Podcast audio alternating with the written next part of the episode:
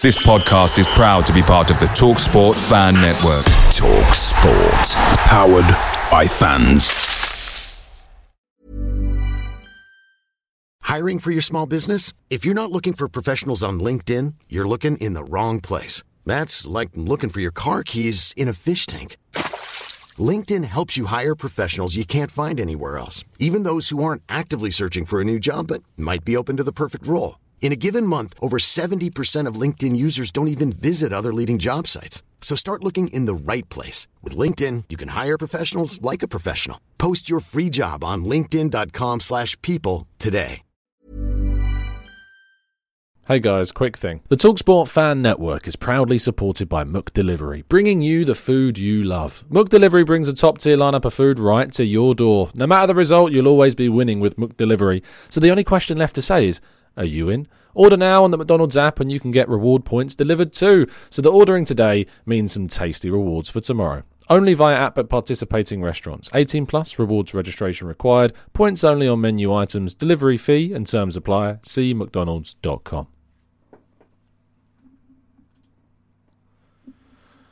Hello and welcome to the Gooner Talk back again with you guys for another episode of what is the Raw Reaction Show. A pre-recorded episode today because, uh, as you can tell, I'm not in the usual surroundings this morning. Um, I'm going to be travelling back home to London. Hopefully, it's Christmas Eve, so we're hoping, fingers crossed, that there's not going to be any well, travel issues. I'm saying that now. I need to touch wood because, uh, based upon what happened yesterday for a lot of Arsenal fans after the game against Liverpool, they struggled uh, to get home um, because all the trains have been cancelled back to London. Um, so I'm hoping that if you were one of those fans, that you did end up getting home okay um, because it was, yeah, a, a terrible situation travel wise. But what wasn't a terrible situation was Arsenal, of course, sitting top of the Premier League table come the end of yesterday's games. Um, so please do drop a like on the video. Please do subscribe subscribe to the channel if you're new, and please do forgive me that it isn't a, a usual live recording because uh, the you know the timings of trains and stuff like that. I need to get back, but uh, also because you know I'm, I'm hoping the audio is fine. I'm trying to use a microphone as well, and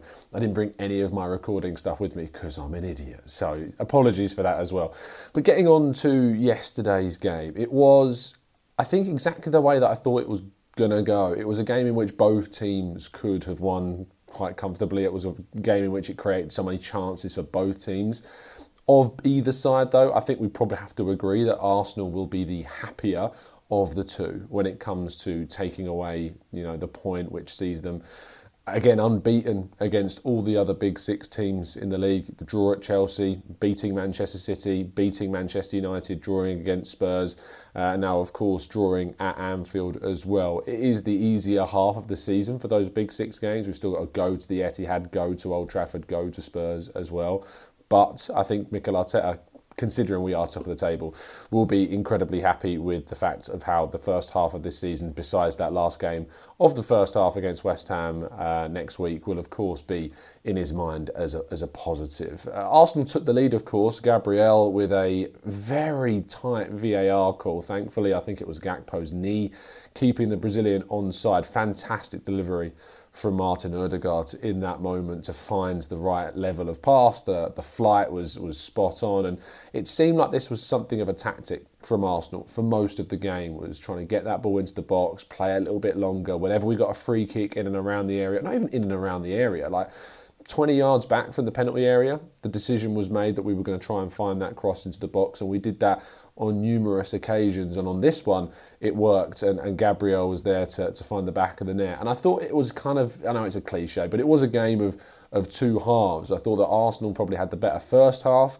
Liverpool probably had the well, I mean, certainly had the better second half, and Arsenal then came to life in the last kind of 10 to 15 minutes of that half if the expectation from your listeners is that we're going to dominate at Anfield, that we're going to be able to just turn over this Liverpool side, I'm, I'm afraid those expectations are probably a little bit unfounded because Arsenal know, any team knows when they come to Anfield, you're going to face a challenge. And it's about how you deal with that challenge. Now, the biggest question mark, I think, for Arsenal fans will be surrounding Alexander Zinchenko and his role in this game. He started as the, well, on paper, left back. And I'd been talking all week about how, for me, Arsenal play with a back three, and Gabriel, White, and Saliba certainly are that back three, and that Zinchenko's role is as an auxiliary midfielder.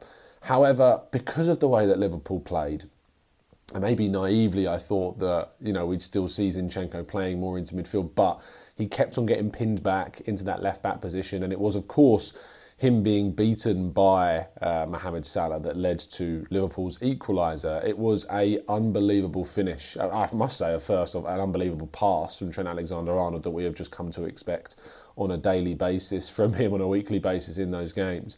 But he beats Zinchenko pretty comfortably. If he doesn't beat him, it's going to be a penalty because Zinchenko sticks his leg out. But the finish is is of the highest calibre, and David Raya had absolutely. I think actually David Raya had a pretty decent game. You know, he collected crosses, he made saves, he was good at distributing the ball.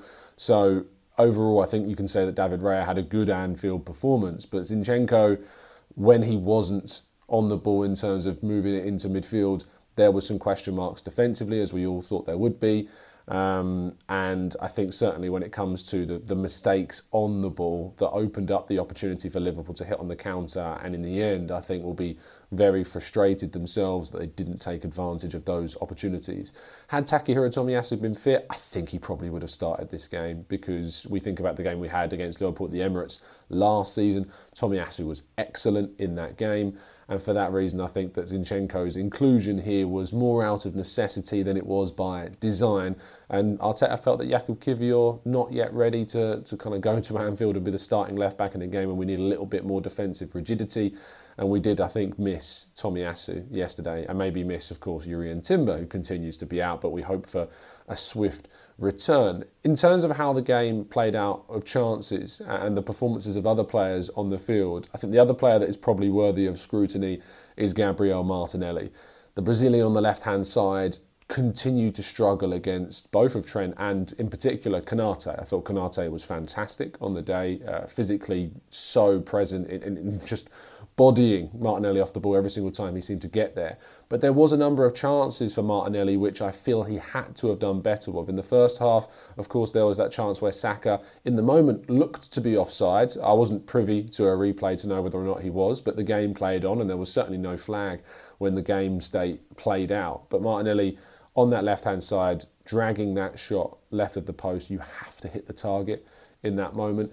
And it was a game in which I felt similar to the Aston Villa game where there was real chances in behind on the break if we'd have had the speed to deal with that. And I look at Martinelli as one of our fastest players, and yet I never felt as though that Martinelli was using that to the best of his ability. And it seemed like at times we were a little bit slow on the transition to get the ball upfield. There were times where we would break, find space, and, and not get the ball into those crucial areas quick enough.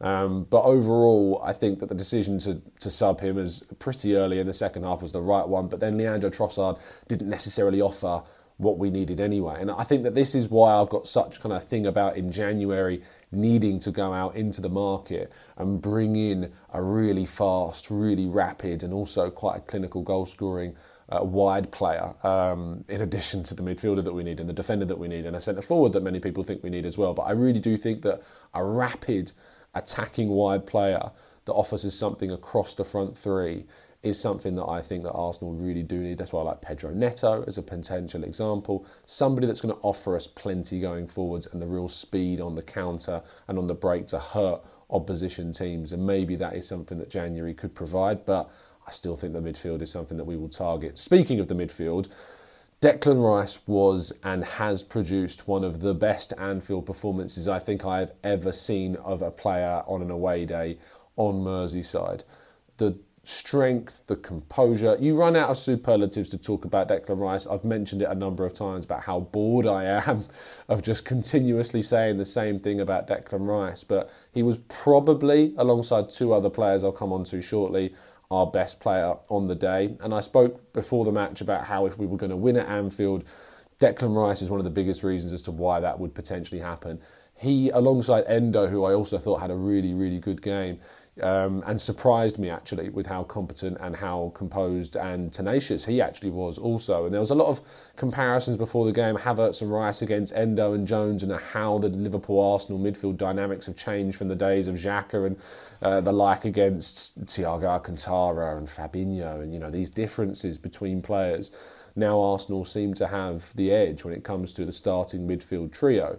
But Declan Rice, just focusing in on him, I thought was unbelievably good. Um, and the, the, the, there was a situation, of course, where we were hit on the break where Odegaard and Zinchenko kick through one another and they go down, and Declan Rice is having to cope with five Liverpool players running straight back at him. He doesn't dive in, he doesn't rush, he jockeys, he, com- he remains composed, and eventually, of course, it falls to Trent Alexander Arnold, and Arsenal get lucky and he hits the bar. And we probably should have conceded. I mean, we almost definitely should have conceded. But I think one of the biggest reasons, one of well, the only reason, other than the fact it was a poor finish by Trent, is that Declan Rice's presence, the way in which he managed that situation, which looked like a certain goal, was just so good um, and thoughtful and intelligent. The way in which he did it.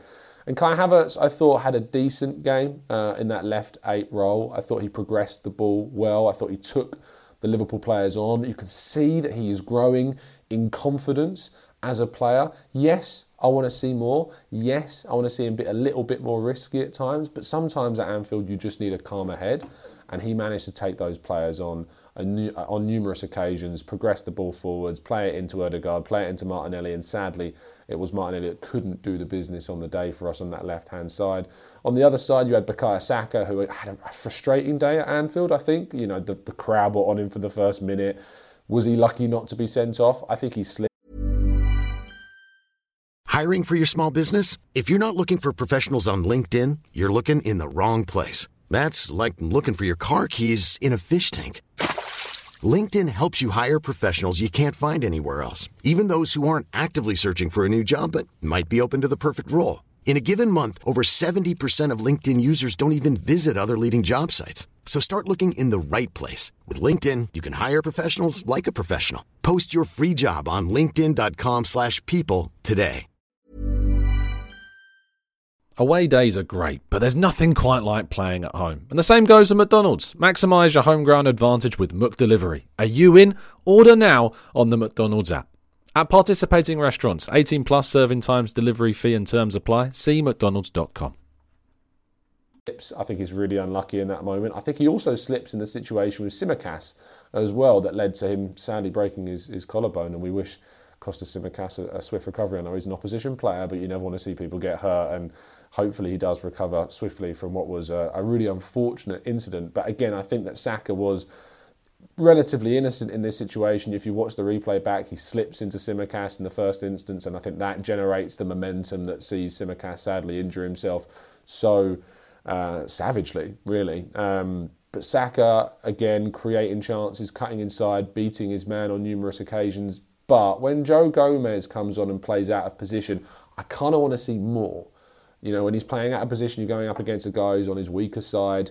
I do want to see a little bit more from Saka sometimes in those moments. But deliveries were decent, passing was decent, chance wise, didn't necessarily get the opportunity to try and take a shot at goal. And he was being more of a creator than a danger on the day. But again, I think when it comes to Saka, and you look at his goal contributions this season, it's you're really picking at straws to to try and find too much of a criticism to say about him.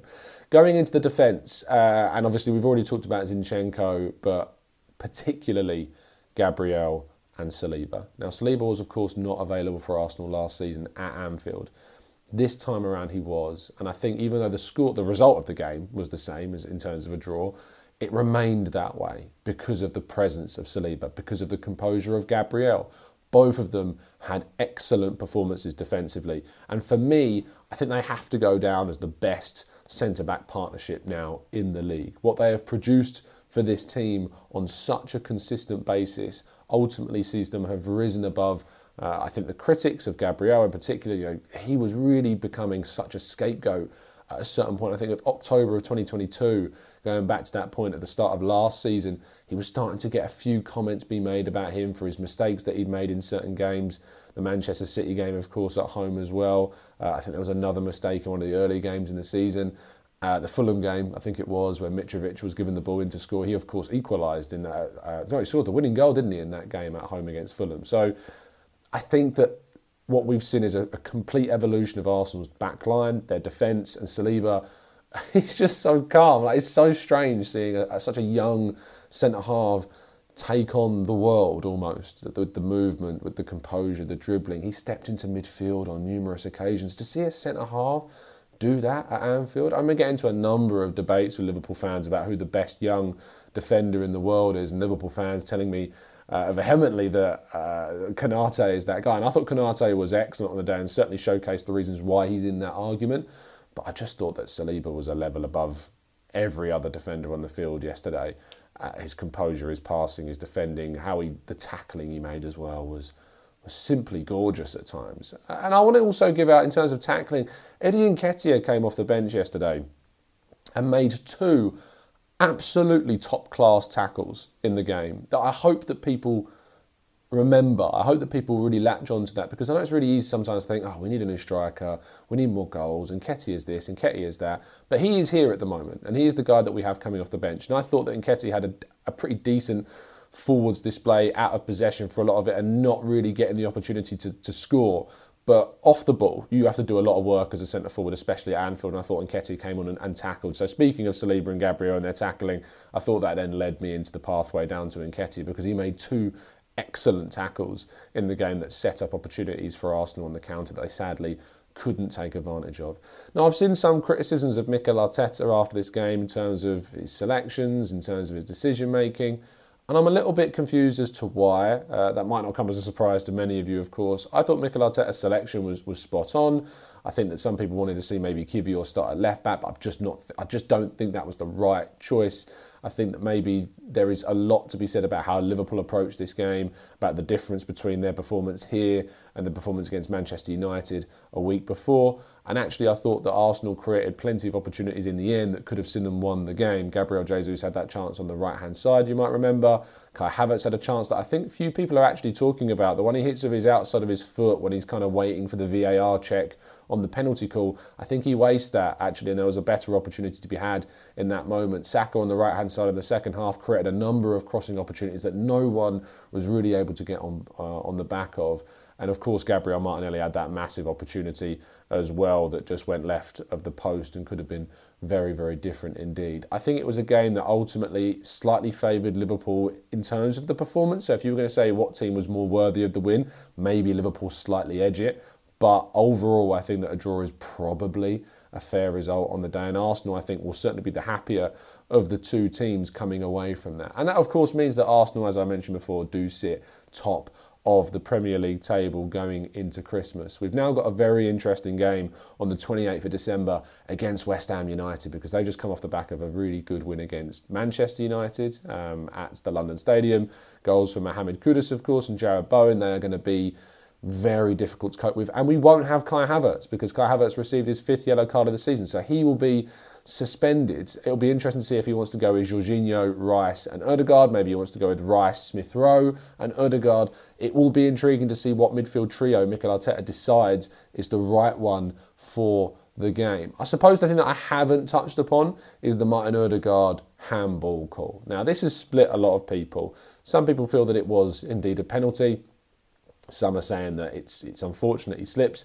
I found the reaction to this, in particular from some of the biggest officiating commentators, to be a little frustrating, if I'm being very honest. I feel that when it's Arsenal, there just seems to be this extra guise to analysis on certain calls that go against us, and there's not the same level of, I think, accuracy or consideration or context given to other teams because there were so many that felt immediately that it was handball. When we all know that the rules around this are that if the you know the hand's in a position where he's moving to to kind of balance himself, I know sometimes the hand has to go to the ground and the ball can hit your hand in the ground, but I thought it would have been really harsh to give handball in that moment because Odegaard's right foot slips and then his le- his left his right or left arm whatever it was comes out to touch the ball. It would have been really harsh, completely accidental. And I think in those moments that unless it's a really deliberate situation that's given the player an advantage, or even an accidental situation in some situations where it's denied a clear goal scoring opportunity, maybe you can be a little bit stricter. But I just didn't think that it was handball um, in that moment at all. And the Kai Havertz penalty call as well, I didn't think that was a penalty either for the record. I think Havertz went down probably similar to the Manchester United game, a little bit too easily. Uh, and because of that, sadly, um, probably cost himself uh, the, the, argument of a penalty. So yeah, in the end, a 1 1 draw means that Arsenal are unbeaten against all big six teams in the first half of the season, that they're top of the table at Christmas, and that Mikel Arteta has once again guided a side that had lost huge amounts of key players in Timber, in Partey, in Vieira, in Tomiyasu. Um, losing those players has been, I mean, the, the three, Vieira lesser, of course, but those three of Tomiyasu, Timber, and Partey have been such big losses for us this season for huge portions of it. Um, and certainly would have come at a fantastic time to see Partey and Rice play together at Anfield. Hopefully, we can see that next year. Um, maybe we'll see it in the game against Liverpool in the FA Cup. There are suggestions that Thomas Partey could indeed have recovered by that FA Cup game. And that game in particular, I'm really intrigued to see how it plays out because seeing you know, seeing uh, Liverpool come to the Emirates so soon after that game, there's there's a lot of energy and emotion around that. I think now, and Arsenal will hope to knock them out and progress through in the FA Cup. And I think there's also something about the mentality, the the context, and perhaps you know what that could do to the other side if you lose that game. Liverpool look like, alongside City, of course, our tightest, closest title challengers. I think that if you win that FA Cup game and knock out the opponent, yes, you're committing to more fixtures throughout the season, of course. But Liverpool, of course, do have those League Cup games and those League Cup semi-final legs to think about too. But by knocking Liverpool out of the FA Cup, I think could give Arsenal a little bit of a a mentality boost, a little bit of an edge in terms of that side of the game when it comes into that title race. So I'm looking forward to seeing what happens in that game. Thank you so much for listening to this uh, pre recorded uh, reaction. I'm still recording, as I said at the start of the show, in the morning after, talking for 19 minutes to camera without you guys in the chat box to kind of lift me up is a challenge. Um, so I hope that this has been a relatively decent breakdown one take, one cut, all the way through. If you have appreciated it, please do drop a like. I'll be back, of course, tomorrow morning, which is Christmas Day. Yes, I will indeed be doing a show on Christmas Day. Don't you worry. Um, but please do drop a like on the video. Subscribe to the channel if you're new around here with those notifications turned on so you never miss a show. Have a fantastic Christmas Eve if indeed you are celebrating. And if not, have a fantastic day anyway and enjoy the rest of your weekend. See you soon. And as always, up the Arsenal. It's the 90 plus minute. All your mates around, and you've got a McNuggets share box ready to go, and you know a late winner's coming. Your mate's already got booked for a double dipping, and you steal the last nugget, snatching all three points. Perfection. Order now on the McDonald's app for your McDelivery. You in? At participating restaurants 18 plus, serving times, delivery fee and terms apply. See McDonald's.com. This podcast is proud to be part of the TalkSport Fan Network. Talk Sport. Powered by fans.